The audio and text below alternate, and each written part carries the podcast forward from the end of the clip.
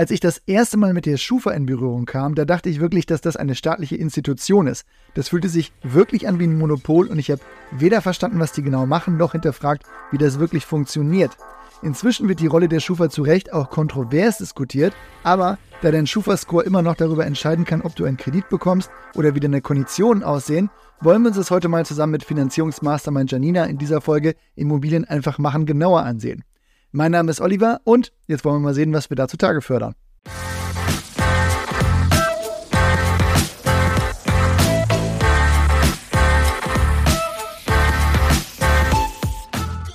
Janina, ich dachte, wir fangen mal so an. Warum ist die Schufa überhaupt wichtig und was macht sie eigentlich? Die Schufa ist eine Auskunftsdatei. Das heißt, zum Beispiel Banken können dort anfragen und eine Auskunft über die Kreditwürdigkeit eines Antragstellers bekommen.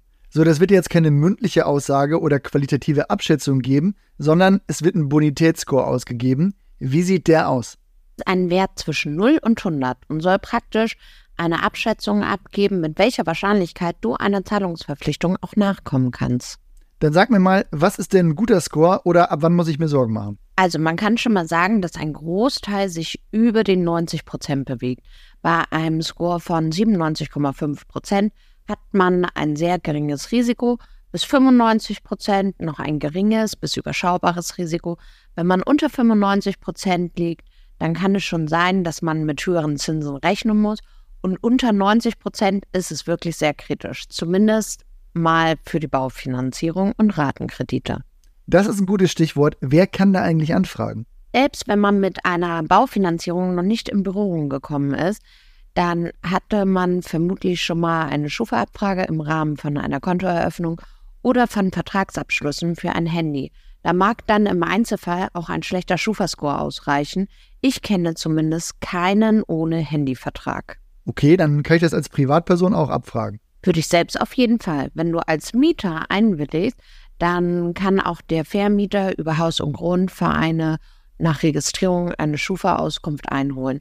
Du kannst aber nicht für jede x-beliebige Person da einen Score abfragen oder Negativmerkmale einsehen. Was ist denn eigentlich, wenn die Schufa keine Daten über mich hat? Ja, nicht irgendwie gespeichert zu sein, ist schon eine Kunst.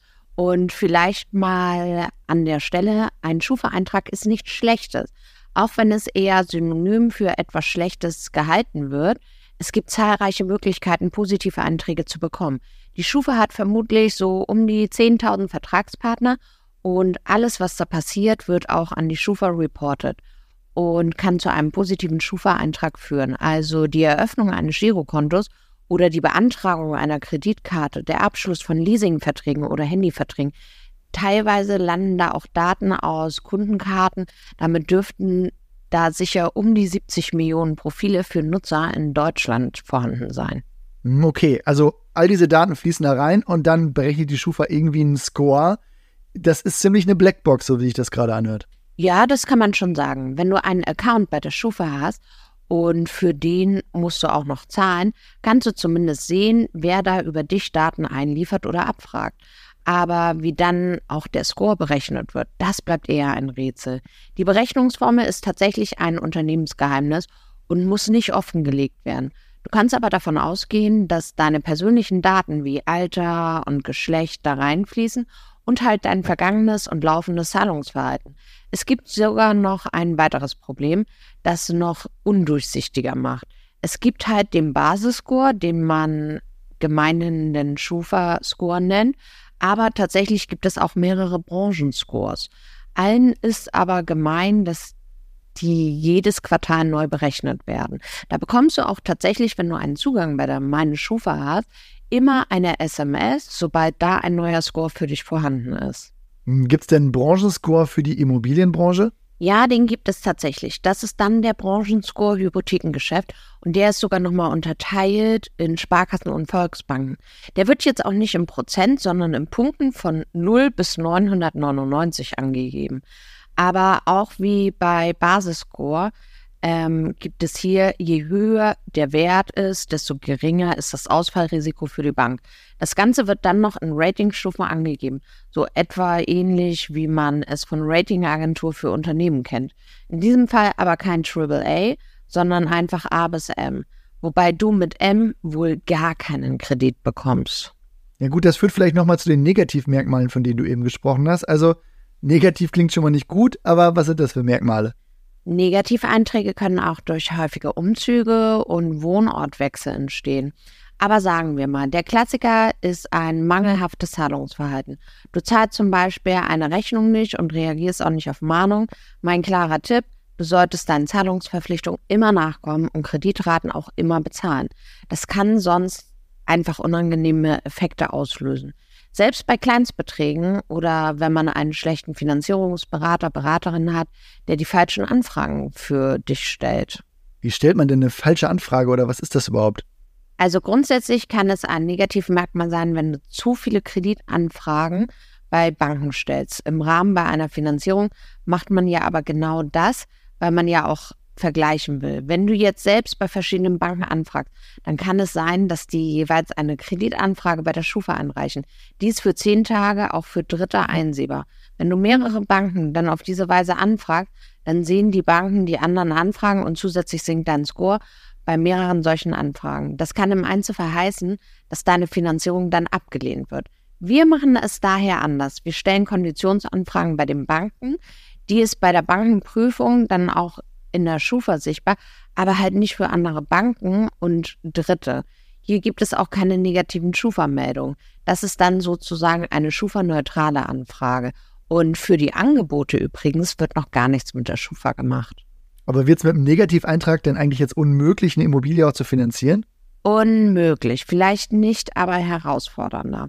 Aber erstmal sind auch nicht alle Negativeinträge gleich schlimm. Wenn du deinen 50 Euro Handyvertrag mal nicht bezahlt hast, ist das halt was anderes als ein Insolvenz- oder Zwangsversteigerungsverfahren einer Immobilie wegen nicht gezahlter Raten. Man kann aber sagen, dass es immer schwieriger ist, wenn uns ein Kunde dazu auch erstmal nichts sagt und das dann erst bei der Bankprüfung auffällt. Wenn man das nicht vorher kommuniziert, dann wird das schon sehr hart. Du kannst aber natürlich durch einen höheren Einsatz von Eigenkapital und höheren Zinsen das Ganze überkompensieren. Aber man muss auch ganz klar sagen, der Markt für Banken, die jemanden nicht negativen Schufa-Einträgen an Baufinanzierung geben, ist halt deutlich kleiner und die Konditionen, das wirst du merken, da reden wir über ganz andere Konditionen.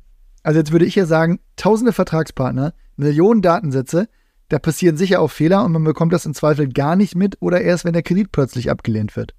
Ja, das kann tatsächlich ein Problem sein. Wenn du solche Probleme hast, dann sollte man wirklich mal einen kompletten Auszug anfordern und dann sehen, ob da vielleicht mal was nicht stimmt.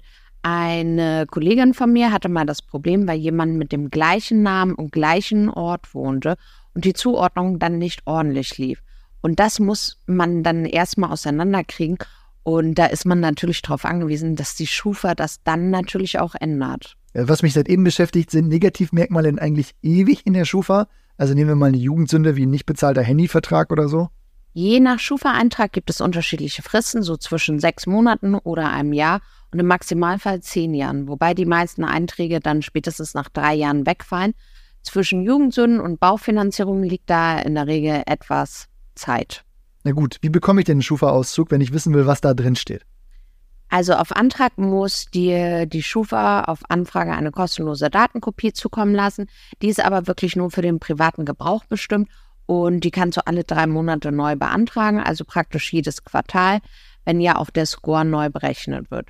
Du kannst auch eine Bonitätsauskunft einholen, die kostet dann knapp 30 Euro und man kann auch einen Online-Zugang für die eigenen Daten erhalten um schneller zu sehen, wer da mal wieder auf deine eigenen Daten zugreift oder eine Abfrage gemacht hat. Aber wenn man da etwas vorlegen muss, dann musst du halt trotzdem noch mal zahlen. Und wenn ich sehe, dass mein Score zu schlecht ist, was kann ich denn tun, um den zu verbessern?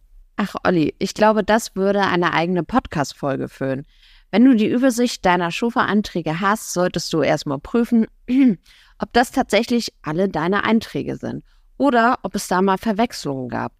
Wenn das aber auch nicht der Fall ist, dann kannst du alte Schufa-Einträge löschen lassen. Zudem würde ich aufräumen. Also alles kündigen, was da einen Eintrag hat, aber nicht notwendig ist.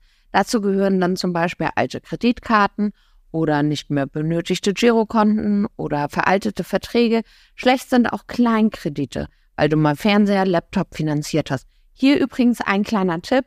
Ganz viele, die die IKEA-Karte besitzen, wissen gar nicht, dass hier auch ein Kreditrahmen an die Schufa gemeldet ist. Dementsprechend da halt wirklich einmal prüfen. Wenn man sich die Arbeit machen will, kann man auch versuchen, da umzuschulden und alles auf ein größeres Darlehen zu vereinen. Und natürlich grundsätzlich zahle deine Raten pünktlich und in der richtigen Höhe. Halten wir also den Takeaways mal fest. Die Schufa, die ist eine Auskunftei, die von tausenden Vertragspartnern bonitätsrelevanten Daten über dich sammelt und daraus einen Score errechnet, der dafür steht, wie wahrscheinlich es ist, dass du deinen Zahlungsverpflichtungen auch nachkommen kannst. Wenn du wissen willst, was drinsteht, dann geht das sogar kostenlos mit einer Auskunftsanfrage nach der Datenschutzgrundverordnung. Auch wenn man die Schufa kritisch sehen kann, führt aktuell kaum noch ein Weg bei einer Finanzierung dran vorbei. Und daher würde ich sagen, dass es auch vor der Finanzierung für dich interessant sein kann, sich die Daten mal zu holen. Denn so viel sei gesagt, es passieren auch Fehler und Negativmerkmale will man unbedingt vermeiden besonders wenn sie nicht mal von dir kommen. Wenn du Fragen zum Schufa-Score hast, dann schreib uns gerne unter podcast.urbio.com oder via Social Media. Jetzt wünsche ich dir aber erstmal einen tollen und erfolgreichen Tag. Wir hören uns bald wieder. Mach's gut, bis bald. Tschüss.